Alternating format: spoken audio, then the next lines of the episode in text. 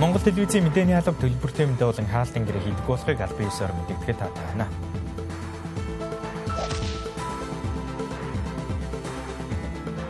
Үзэгч та бүхэндээ оргил цаг мэдээллийн хөтөлбөрөөр төлөвлөлийн өнөөдрийн хөтөлбөрөөр төрийн албан хаагчдын тоо сүүлийн 1 жилийн хугацаанд 18 мянгаар нэмэгдэжээ.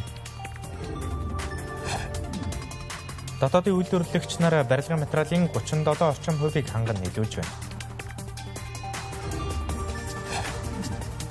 Нүүрсний гих хэргийн сонсголыг авилгатай тэмцэх газар улс төрийн нөлөөллөөр хойшлуулсан гэж зарим гишүүд үзэж байгаа юм а. Өдрөд хүмүүсд мэдээллийг одоо танилцуулъя.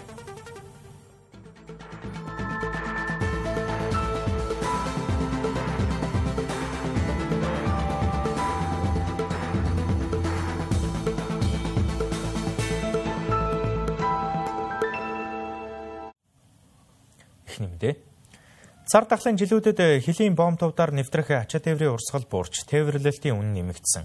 Тэгвэл тус асуудлын шалтгааныг тогтоох зорилгоор улсын их хурлаас тогтоол гаргаж хянан шалгах төр хорог байгуулсан. Үний хүрээнд нүүрсний гих хэрэгт нээлттэй сонсголыг зохион байгуулах товтой байсан боловч авилгатай тэмцэх газрын саналаар тодорхойгүй хугацаанд хойшлуулсан юм.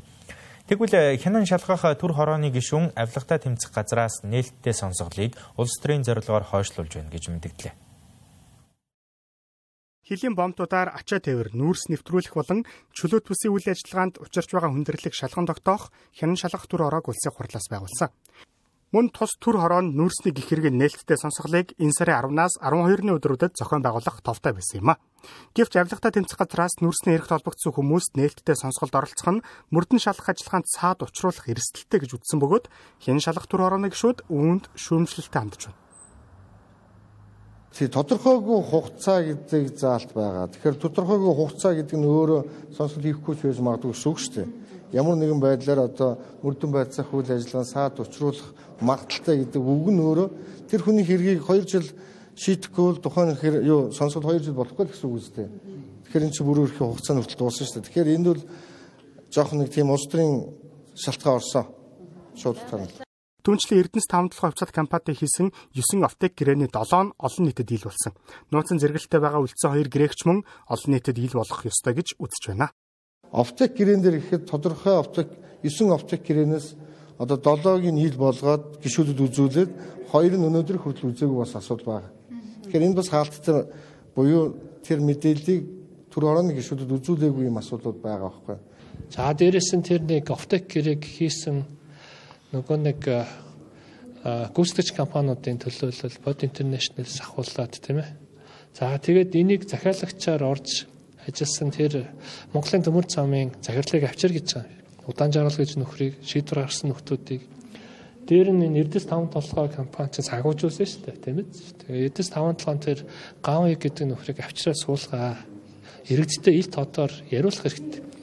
Тэр хүн чинь бол маш олон хүмүүсийг бол би зарлнаа Тэгээд тэ. А тэгвэл одоо зарлал та. Хянан шалгах төр ороо өнгөрсөн 9 сарын хугацаанд шинжээч хянан шалгагчдыг томилон ажилуулж төрийн болон хууль хүчний байгууллагуудаас 20 мянган хуудас нотлох баримтыг авч шинжилэн судалсан. Иймд олон нийтэд нээлттэй байдлаар нүрсний гих хэрэгэ нээлттэй сонсгол хийх товыг яаралтай батлах шаардлагатай гэлээ. 2004 онд улсын хурлаас төрийн албыг чадвархжуулж цомхотгох дунд хугацааны стратегийн бодлогыг баримталж ирсэн.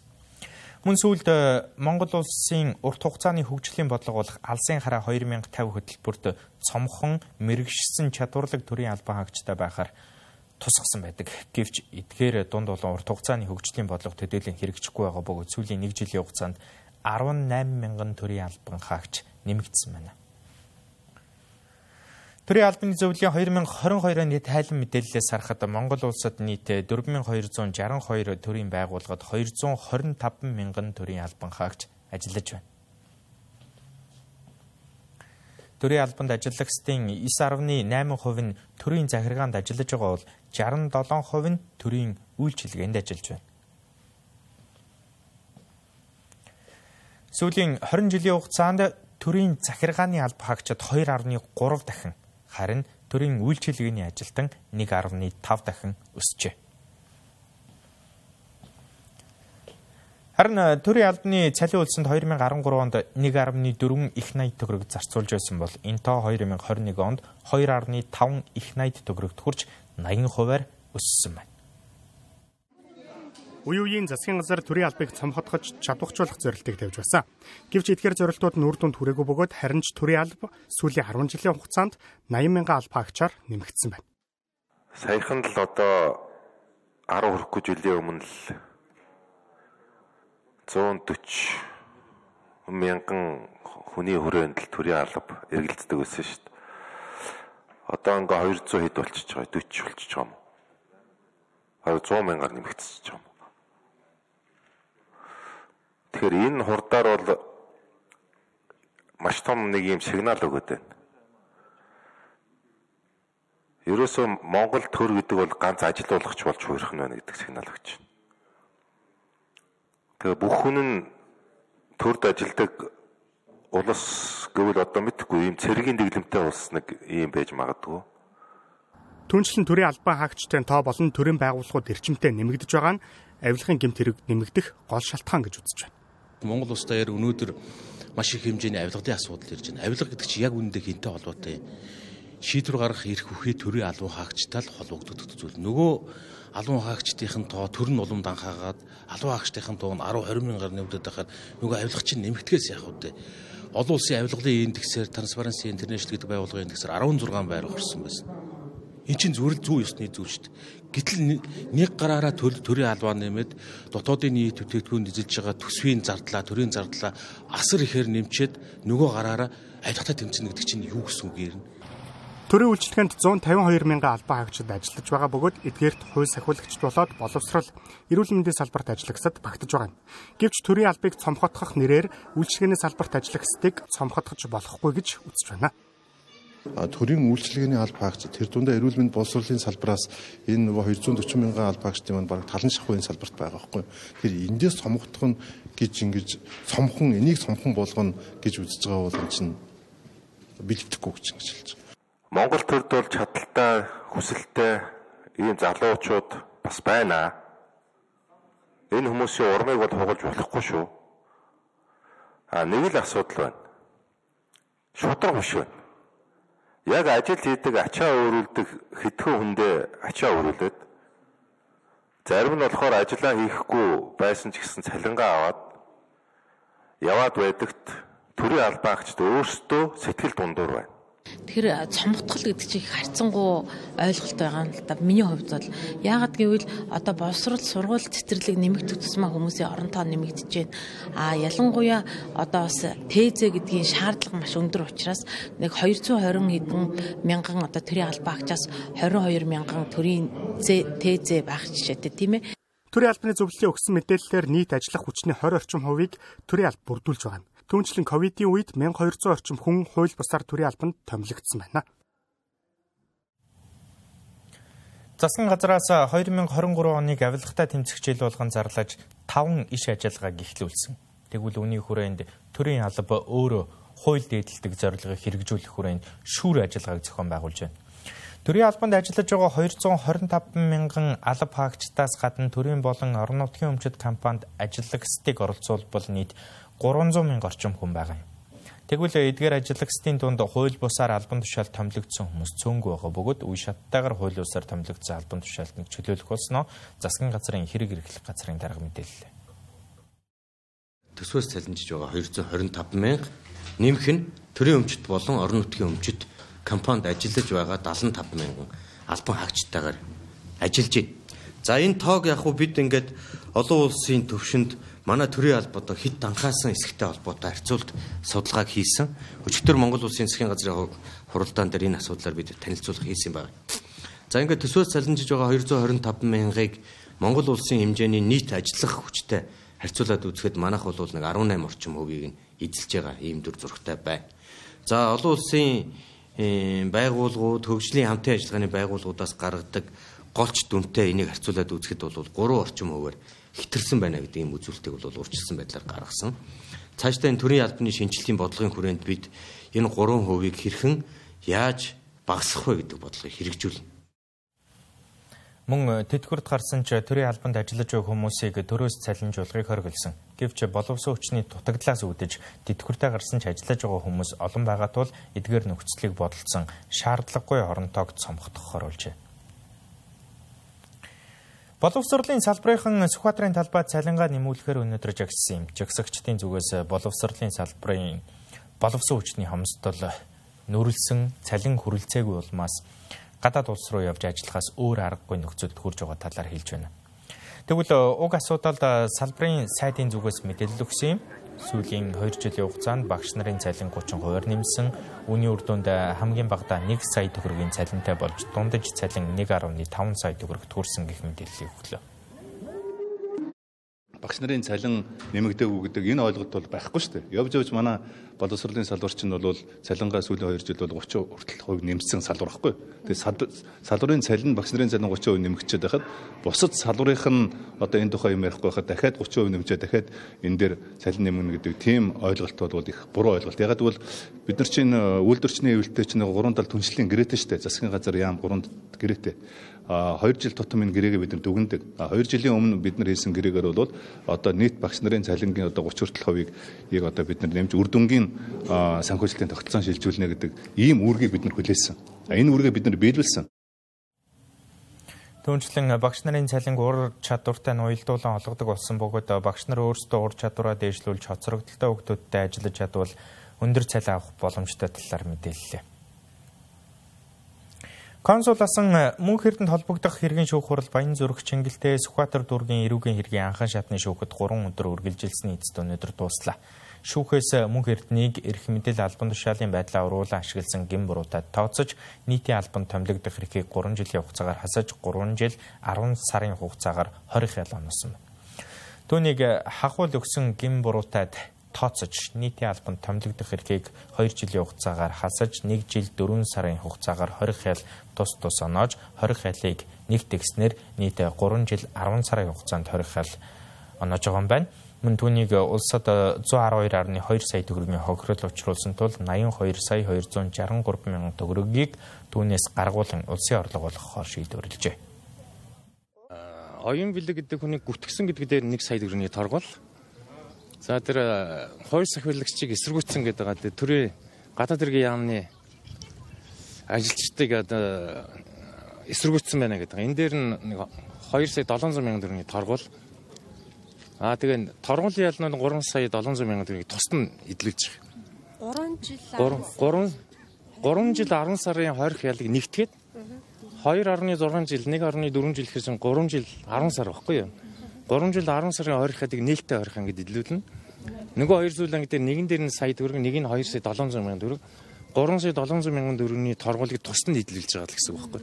Тэгээ нийтэд нийтээ албанд ажиллах эрхийг 5 жилийн хугацаагаар хасчих. Ийм шийдвэр гарч байгаа. Та ер нь шүүхийн шийдвэрийг юу гэж харж байна өмөөлөгчнийхээ хувьд? Гэхдээ ер нь бол энэ шүү дээ. Би энэ хэдэн сая төгрөгийн 82 сая одоо бол нэг Монгол улсад ийм жишээ тоглоо шүү дээ. 82 сая төгрөгийн хогрол учирсан байхад энэ ч одоо 4 сар цагдаа өрөөж өнөөдөр шийдэх тогтоол гарч шүү дээ. Одоо тэр 80 тэрбумтай нөөцний болгош гэдэг нь хөгжлийн банкны болгооч нар бол одоо баларсан. Ер нь 10 20 жилээс нааш боллоо шүү дээ. Одоо тэгээд ийм жишг Монгол улс яг зөв хуулийн шудраг үнэхээр шийгдэд ингээд хойштой явдаг бол сайхан л байна. Мөн түүнийг э, хууль сахиулагчийг эсэргүүцэн гимбруудад тооцож 2.7 сая төгрөгөөр худал мэдээлэл тараасан гимбруудад мөн тооцож 1 сая төгрөгөөр торгох ялаар шийтгэсэн байна үргэлжлүүлэн та бүхэнд зарим үйл явдлын мэдээллийг товчхон хүргэе. Боловсрол шинжилгээ ухааны сайд их хамгаалан боловсролын зээлийн сангаас зээл авч иргэн төлөөгүй хүмүүсийн нэрсээ 3 дуусаар зарласан. Харин зээлийн иргэн төлөлтийн талаарх мэдээллийг холбогдох албанаас мэдээллээ. Боловсролын зээлийн сангаас зээл аваад иргэн төлөөгүй 231 хүн байгаа бөгөөд тэдгээр нь 23 тэрбум төгрөгийг хохирол үүсэх магадлал бүхий тооцоолол үүсчээ. Зээлийн сангийн мэдээлэл ил болсноос хойш боловсролын зээлийн санд гадаад дотоодын 100 гаруй сая төгрөг иргэн төлөгдсөн байна. Хоёрдугаар сарын байдлаар Улаанбаатар хотод шинэ орос сууцны дундаж үн метр квадрат нь 3.4 сая төгрөг байсан нь оны ихэнх үеэс үл ялэг буурсан үзүүлэлт болж байна. Хаал дүүрэгт шинэ орос сууцны дундаж үн 1 метр квадрат нь 3.7 сая төгрөг. Сонгон архан дүүрэгт хамгийн хямд буюу 2.4 сая төгрөгийн ханштай байсныг үндэсний статистикийн хорооноос мэдээллээ.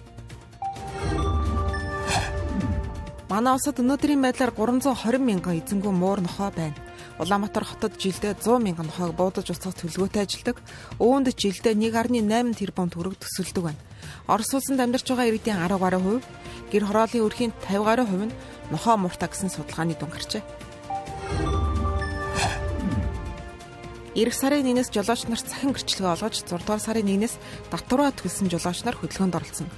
Нийслэл хот автомашиныхаа ачааллыг дийлэхгүйгээс гадна торгуул татвараа төлдөггүй. Онцлогоонд хамрагддаггүй тээврийн хэрэгслүүд хөдөлгөөнд оролцож байна. Цаашид хяналтыг сайжруулахаар нэгдүгээр энэний камержуултыг нэмэгдүүлэхээс гадна RFID төхөөрөмжийн тусламжтай хяналт тавих бүрэн боломжтой болжээ. Уг төхөөрөмжөөр тээврийн хэрэгслийн даатгал, татвар гэх мэт долоон төрлийн зөрчлийг илрүүлж байна. Монгол телевизийн мэдээллийн хөтөлбөрийг үзэж байгаа танд баярлалаа. Өнөөдрийн байдлаар импортоор оруулж ирж байгаа барилгын материалын 99%-ыг лабораторийн туршилт шинжилгээнд хамруулж чаддаггүй зөвхөн тухайн үйлдвэрлэгч улсынх нь гарал үүсэл тохирлын баталгаа болон бусад бичиг баримтын хяналтыг харгалзан авч үзэж хилээр оруулж ирдэг байна. Тиймээс барилгын материалын сорилт шинжилгээний төрөвчлсөн лабораторийн хүртээмжийг сайжруулах, дотоодын барилгын материалын үйлдвэрийг дэмжих шаардлагатай байгаа талаар салбарын төлөөллүүд хэлж байгаа юм а.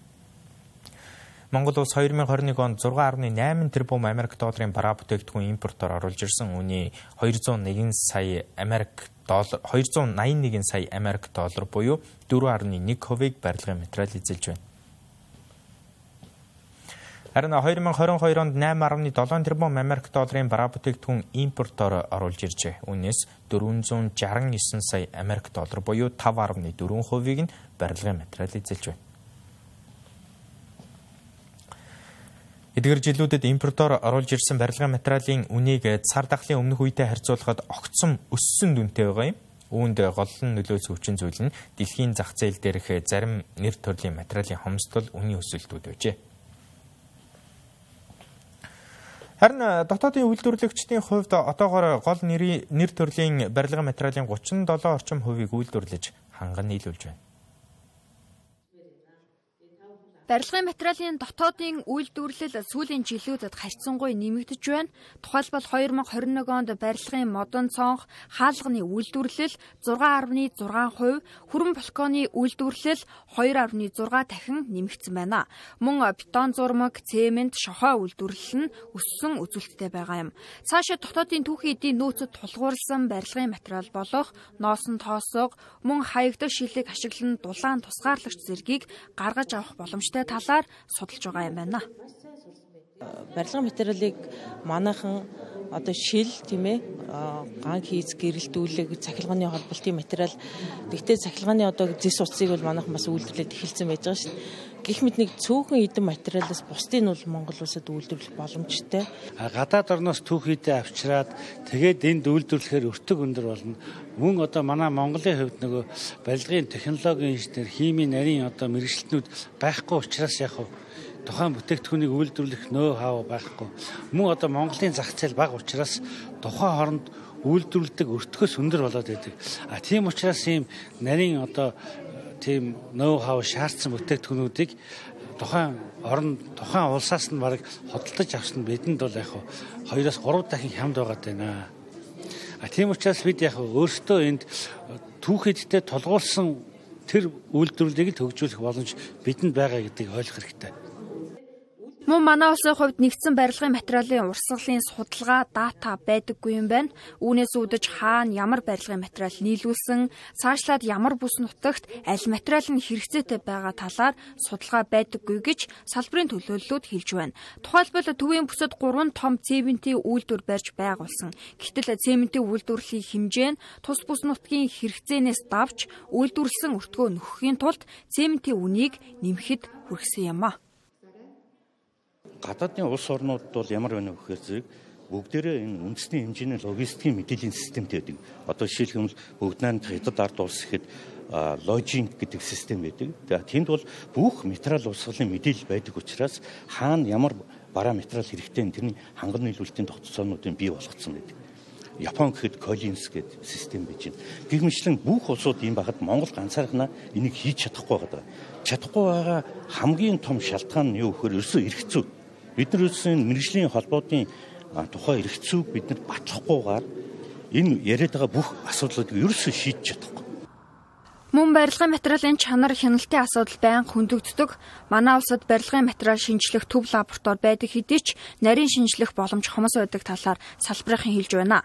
Тэгвэл албаны зүгээс хэлэхдээ замын үед хөлийн бомтод барилгын материалын сорил шинжилгээний түргэвчлсэн лабораторийг байгуулж байгаа бөгөөд энэ ондоо багтаад ашиглалтанд оруулахаар төлөвлөж байгаа юм байна. Чингэлтэй дүүргийн 4-р хороонд байрлах ерөнхий боловсролын 5-р сургуулийн өргөтгөлийн барилгын ажлын явц 3 дахь жилдээ үргэлжилж байна. Үүний улмаас тус сургуулийн 3 болон 4-р ангийн сурагчид хөдөлмөр нийгмийн хамгааллын дээд сургуулийн хичээлийн байранд хичээлж байгаа юм. Уг сургуулийн байранд бага насны хүүхдүүд хичээлэхэд тохиромжгүй наад захын ариун цэврийн шаардлага хангахгүй байгаа гэдгийг эцэг эх болон сурагчдын төлөөлөл хэлж байна. Тус сургууль нийт 3300 орчим сурагчтай бөгөөд өргөтгөлийн барилга ашиглалтанд ороогүй улмаас 3 болон 4-р ангийн 400 гаруй хүүхэд хөдөлмөрийн дээд сургуулийн түрээсийн байранд хичээллэж байгаа юм а. Энэхүү сургууль нь бага насны хүүхэд хичээллэхэд зориулагдсан бус стандартын шаардлага хангаж чадахгүй байгааг эцэг эхчүүд болон багш нар хэлж байсан юм. Тухайлбал анги танхимын тогтчлт муу ариун цэврийн өрөө хүртээмжтэй бус спортын заалгүй бохир үнэртдэг зэрэг олон хүндрэлтэй асуудлууд сурагчдад тулгарч байна. Эцэгчүүд болохоор хүүхдээ хоёр талд зөөж байгаа гэсэн бодол зөөж байгаа. Тэгээ бас сургуультайгаа бас нэгдмээр байна гэх. Тэнцэн болсон ингээд спорт залуудаа бас байхгүй. Спорт залууныхын төрөөсийн зардлыг одоо шийдэж өгөөгүй. Би нэмрийн одоо хичээл бас ордоггүй гэдэг ингээд нэмэрхүү одоо санал гомдлууд бас байдаг гэсэн. Тэгэхээр маш удаан хугацаанд одоо ингээд төрийн захиргааны төв байгууллагууд манай энэ сургуулийн барилгыг хурдан ашиглалтанд одоо яаралт оруулж өгөөч л гэсэн юм шаардлагыг эцэгчүүд зам одоо сургуулийн багш нар за бид бид бүхэн бас ингээд байнгын одоо шаардлага тавиад яваад байгаа гэдэг одоо одоо хүртэл ингээд шийдэж өгч чадахгүй байгаа. Ер нь бол айгүй хүндрэлтэй гээл одоо бид нар ямар сурахгүй байлтай биш гэж одоо л хэлэх шиг зөөгөл яж. Яг ямар хариу хэлснийг нь бид нар тодорхондоо хэлээг байх ш. Би засахад ингээд босонгороо суудаг амар хэцүү байдаг. 5 дугаар сургуулийн өргөтгөлийн барилга нь өнөөдрийн байдлаар 98 орчим хувийн гүйцэтгэлтэй байгаа бөгөөд төсөв мөнгнөөс шалтгаалж бүрэн ашиглалтад орж чадалгүй барилгын ажил зогсжээ. Өргөтгөлийн ажлыг хийж дуусгахад одоогоор 2.9 тэрбум төгрөг шаардлагатай байгаа юм. Мөн удаан хугацаанд барилгын ажил зогссон шалтгааныг гүйцэтгэгч компанийн төлөөллөөс тодрууллаа. Наач шууд хэлэхэд ерөөсөө төрийн болсон ерөнхий газар гэж байгуулга хуучин болсон яам гэдэг байгуулга байсан. Болсон нь одоо байгаа л да дөрөв удаа мэрэгжлэггүй солигдож албан тушаалын солилцооноос болоод манай нэмэгдэл зардыг улсын төсвөл рүү хасагдсан. Ерөөсөө энэ 4 3 жилийн хугацаанд хасуулж байгаа байхгүй юу? Тэгээд наад 2020 оны ковидын жил эхлэхэд 2021 онд улсын төс мөнгө 0. Өөр юу ч байхгүй. Тэгээ буцаад 2022 онд улсын төсд ажил эхэллээ гэдээ эхлэнгүүт 6 сард бид нэр 6 сарын хооронд бараг 7 сард бид нэр санхүүж даваад ингэнгүүт үн ханшийн өсөл босч байгаа юм. Хариуцлагч байгууллагатай хандхаар асуудлаа шийдэж өгч чадахгүй үдий үрж байгаа. Ерөөсөө гол шалтгаан. Барилгын ажил гүйцэтгэгч байгууллагын хувьд төрийн албаны хүн суртлаас үүдэн энэ ажил удаашарсан гэж үзэж байгаа юм. Тэгвэл салбар яамнаас нийслэлийн хэмжээнд 3 ээлжээр хичээллэх эрсдэлтэй 40 сургуулийг хичээлийн шинэ жил эхлэхээс өмнө цэгцлэнэ гэдгийг мэдгдсэн юм. Э, өнгөрсөн жил бид нөгөө цэцэрлэгийн асуудал шийдсэн шүү дээ хүртээмж шийдсэн шиг энэ жил ерөөсөө одоо 9 сарын 1-нд 3 ээлжинд орох эрсдэлтэй байгаа. Нэг ангид одоо 50-с дээш хүүхдэд сурж байгаа 40 сургууль байна нийслэлийн хэмжээнд. Энэ сургууль дээр бид нар одоо ажиллаад ямар ч байсан 9 сарын 1-ээс өмнөдод аль болохоор одоо 3 ээлжийн сургууль байхгүй. Аль болохоор ер нь нэг ангид 45 хүүхдээс дээшээ бүлэг бүрдүүлэхгүй гэж бодож байна. А тэгжээж бид нар энэ зохион байгуулалтанд орё гэдэг одоо энэ ажлын хэсэг ажиллаж байна. Хүүхэд аюулгүй орчинд сурч хүмүүжиж амьдрах эрхтэй гэж үндсэн хууль заасан байдаг ч уг хууль нь бодит байдал дээр хэрэгжихгүй байгаа хүүхдийн эрх хэрхэн зөрчигдөж байгааг дээрх жишээнээс харж олно гэдгийг эцэг эхчүүдийн төлөөлөл хэлж байсан юм. Монгол улсад компани байгуулахад төрийн байгууллагуудын зөвшөөрөл, лавлгаа, тодорхойлолт зэргийг авч цаг хугацаа их зарцуулдаг. Мөн төрийн байгууллагад албан бичиг хөргүүлэх хариуг нь заавал биеэр очиж авах зэрэгээр бизнес эрхлэх гэж иргэдэд зардалж хэрэгдэл үүсгдэг байна. Тэгвэл эдгээр асуудлыг шийдвэрлэхийн тулд e-бизнес платформыг нэвтрүүлж эхэлжээ. Монгол улсын хэмжээнд сард дунджаар 1500 гаруй хуулийн этгээд шинээр үүсгэн байгуулагддаг байна. Тэгвэл аж ахуйн нэгж шинээр байгуулахдаа e-бизнес платформоор дамжуулан хуулийн этгээдийн нэр авах улсын бүртгэлд бүртгүүлэх цахим гэрчилгээ авах цаашлаад бүх төрлийн зөвшөөрөл хүсэж сунгаж болох юм байна. Бид нар засгийн газрын гол одоо байр суурь хүнтэй шууд нүүр тулахгүйгээр технологийн дэвшлэлээр тулгуурлаж одоо хүн сурталчилгааг багасгахын зорилтыг тавьж байгаа. Энэ маань өөрөө одоо хөрөнгө оруулалтын орчинд, бизнесийн орчинд өөрөө чухал зүйл болно гэж одоо үзэж байгаа. E-бизнес дээр өөрийн профайлаа үүсгээд нэрээ бүртгүүлээд орохоор танд ямар компани байгаа танд ямар зөвшөөрөл байгаа гэдг нь ил тод харагдана гэсэн үг. Тэгэхээр уламжилт аргаар бол бид нэр өнгөрсөн хугацаанд компани байгуулах гэж багада 5 хоног байсан. Одоо бол нэг өдрийн дотор шийдэх юм нөхцөл болцоо бүрдэж байна. Тэгэхээр та бүхэн онлайнаар одоо бизнесээ бүртгүүлээрэй. Дээрэс нь энэ бол засгийн газрын авилгалын эсрэг 5 иш ажиллагааны үрийн шилэн ажиллагааны хамгийн том одоо илэрхийлэл болсон ажил А бид үүнийг нээснээр энэ технологид бол ямар нэгэн арын хаалга алга байна. Технологид бол танил тал хэрэггүй байна. Технологи бол цайны цагтаа орохгүй. Технологи бол амралтын өдөр амрахгүй. Тэгэхээр хизээч 24 7-оор компани байгуулаад зөвшөөрлөө аваад үйл ажиллагаа явуулах нь компани аж ахуйн нэгжүүдэд нээлттэй болсноор төрийн хүн суртал архив E-бизнес э, платформыг нэвтрүүлснээр компани байгуулах үйл явцыг э, хоёр хүртэлх хоногт шийдвэрлэх боломж бүрдэж байгаа юм байна. Дэлхийн бусад э, улс орны жишээнээс харвал компани байгуулахад Эстони улсад 2-4 цаг, Сингапур улсад 1 өдөр, Америк нэгдсэн улсад 5 өдөр гэх мэт хугацааг зарцуулдаг юм байна. Байгаль орчин аялал жуулчлалын яамнаас туул голын бүс нутагт үйл ажиллагаа явуулдаг арьс ширний үйлдвэрүүдийн ойр орчмын хөрс уснаас дээж авч шинжилгээ хийхэд хром болон цайр зэрэг химийн бодис стандартад заасан хэмжээнээс хэтэрсэн буюу аюултай хэмжээнд хүрсэн үзүүлэлт гарчээ. Тус яамд өнгөрсөн онд 340 орчим гомдол мэдээлэл бүртгэгдсэн байна. Иргэдээс э, ирсэн гомдол мэдээллийн дагуу холбогдох мэрэгжилтнүүд арьс ширний үйлдвэрүүдэд төлөвлөгөөт бус шалгалт хийсэн байна. Шалгалтаар 13 аж ахуйн нэгжийн ойр орчмын хөрс уснаас дээж авч шинжилгээнд хамруулжээ туул голтой холбоотой асуудал дээр иргэдийн э, өргөдөл гомдол нэлээх ирж байгаа учраас за нийслэлийн байгаль орчны газартаагаа хамтраад за иргэдийн ирсэн өргөдөл гомдлыг бол тухайн үед тухай тухай бүрдэн шийдвэрлэх а дээрэс нь бас бодлогын түвшинд бол энэ туул голын бохирдолтой холбоотой асуудал дээр бол хоёр чиглэлийн гурван чиглэлийн хяналт шалгалтыг оруулсан байгаа. А нэгдүгээр асуудал нь болохоор э, туул голтой холбоотой э, иргэдийн өргөдөл гомдлоос гадна төв цэвэрлэх байгууламжийн асуудал за арьс чирний үйлдвэрүүдэд бас хяналт шалгалт хийсэн байгаа. Харьгаа урьдчилан цэвэрлэх байгууламжууд хяналт шалгалтын ажил хийсэн байгаа. Одоо арьс шир боловсруулах 12 үйлдвэр ус сүвгийн удирдах газрын харьяа одоо хуучнаар харьгаа цэвэрлэх байгууламж гэж хэлсэн. За энэ харьгаа цэвэрлэх байгууламжийн хаягдлын уснаас 10 дээж авч шинжилгээнд хамруулахад За 8 дээж буюу одоо 80% нь бол энэ хүрээлэн байгаа орчин усны чанар ариутгах татварын шүлжээнд нийлүүлэх хаягдл бас ерөнхий шаардлага гэсэн MNS 65 61 2015 гэсэн стандарт байдаг. Тэгэхээр энэ стандартын одоо шаардлагыг биохимийн хэрэгцээд хүчил дөрөгч, жинлэгдэх бодис, за химийн хэрэгцээд хүчил төрөгч гэсэн одоо энэ хором гэсэн энэ үзүүлэлтээр бол стандартын шаардлага хангахгүй дүнтэй гарсан байгаа. За мөн шалгалтын явцд бол одоо энэ хөрснөөс дээж авч шинжилгээнд хамрууллаа.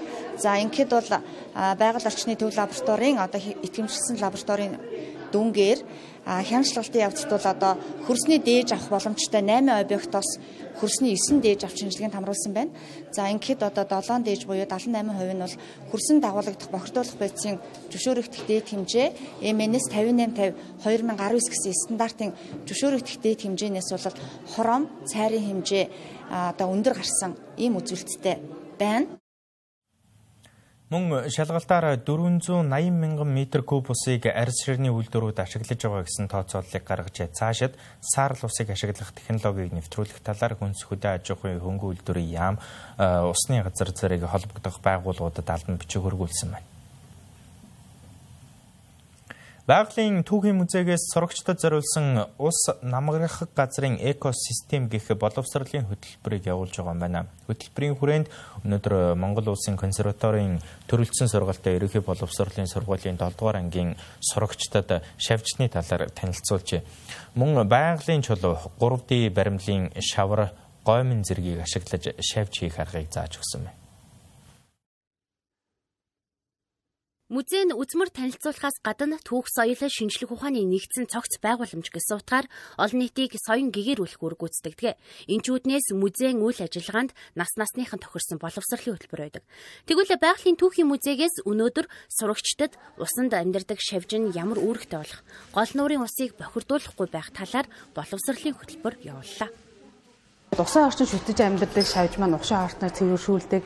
За усан орчиндаа ямар шавж амьдардгийг хүүхдүүд хичээл зааснаар хүүхдүүд маань усан орчноо хайрлна. Усан орчиндаа ямар амтан амьдардгийг, ямар шавж байдгийг, шавж нь өөрөө ямар үүрэгтэй гэдгийн талаар энэ боловсролын ажлаар бол дамжуулан ойлгуулж байгаа. Хүүхдүүд маань өөртөө энийг хийснээр бүтээлт санаа өөртөнд суун. Тэгээд найз нөхдөд хэлнэ, аавчтай хэлнэ. Усан орчныг ингэж хайрламаар юм байна. Усан орчноо бохирдож болохгүй гэсэн тийм санааг бол боловсролын хөтөлбөрөөр явуулж байгаа.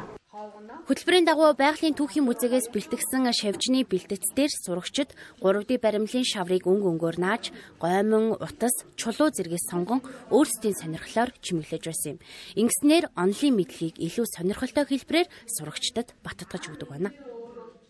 Би анхудаа ийм хийж үзэж байна. Хуучиндаа вирус ийм амтан байд юм шавж идэр байд юм мэдээгүй л да. Одоо мэдлээ. Би болохоор ингээд энэ элсэн хайрган гэртээ манцуутай хавганы ингээд баримт 3D баримтлын шавар тэгээд энэ ийм гоймонгоор чимэглээд хийсэн. Ингээд би болохоор холимог гэртээ хавганы талаар хийсэн. Тэгээд өмнө нь ерөөс ийм ажил хийж байгааг болохоор үнэхээр сонирхолтой байна. Би өнөөдөр усаа бохирдуулж болохгүй гэдгийг ойлгосон. Усаа бохирдуулснаар устанд амьдарч буй амтэн шавж ховрдож устдах хавьд төртдөг бөгөөд тэгээд устдах хавьд төртвөл далай ус голын ус гэхэд бүх усууд бүх тэр чигээрээ бохирдож ер нь бол өндний ус ховрдох төрнө. Тэгэхээр бид нар усаа харилцгаа юу. Байгалийн түүхийн музейгээс бяцхан палеонтологч амтан урлыг зэрэг 5-аас 6 боловсролын хөтөлбөрийг танхимын болон танхимын бус хэлбэрээр явуулдаг юм байна. Музейг үзэхээр очсон бүх насныхан боловсролын хөтөлбөрт хамрагдах боломжтой. Монгол телевиз та бүхэнд оргил цаг мэдээллийн хөтөлбөрөөр хүргэлээ. Улс төрийн намын эвслээс ангид хаалтын гэрээгүй, аж ахуйн нэгж байгууллагын захиалгагүй төлбөргүй мэдээ мэдээлэл хүлээн авч үзсэн танд баярлалаа. Оройг сайхан өнгөрүүлээрэй.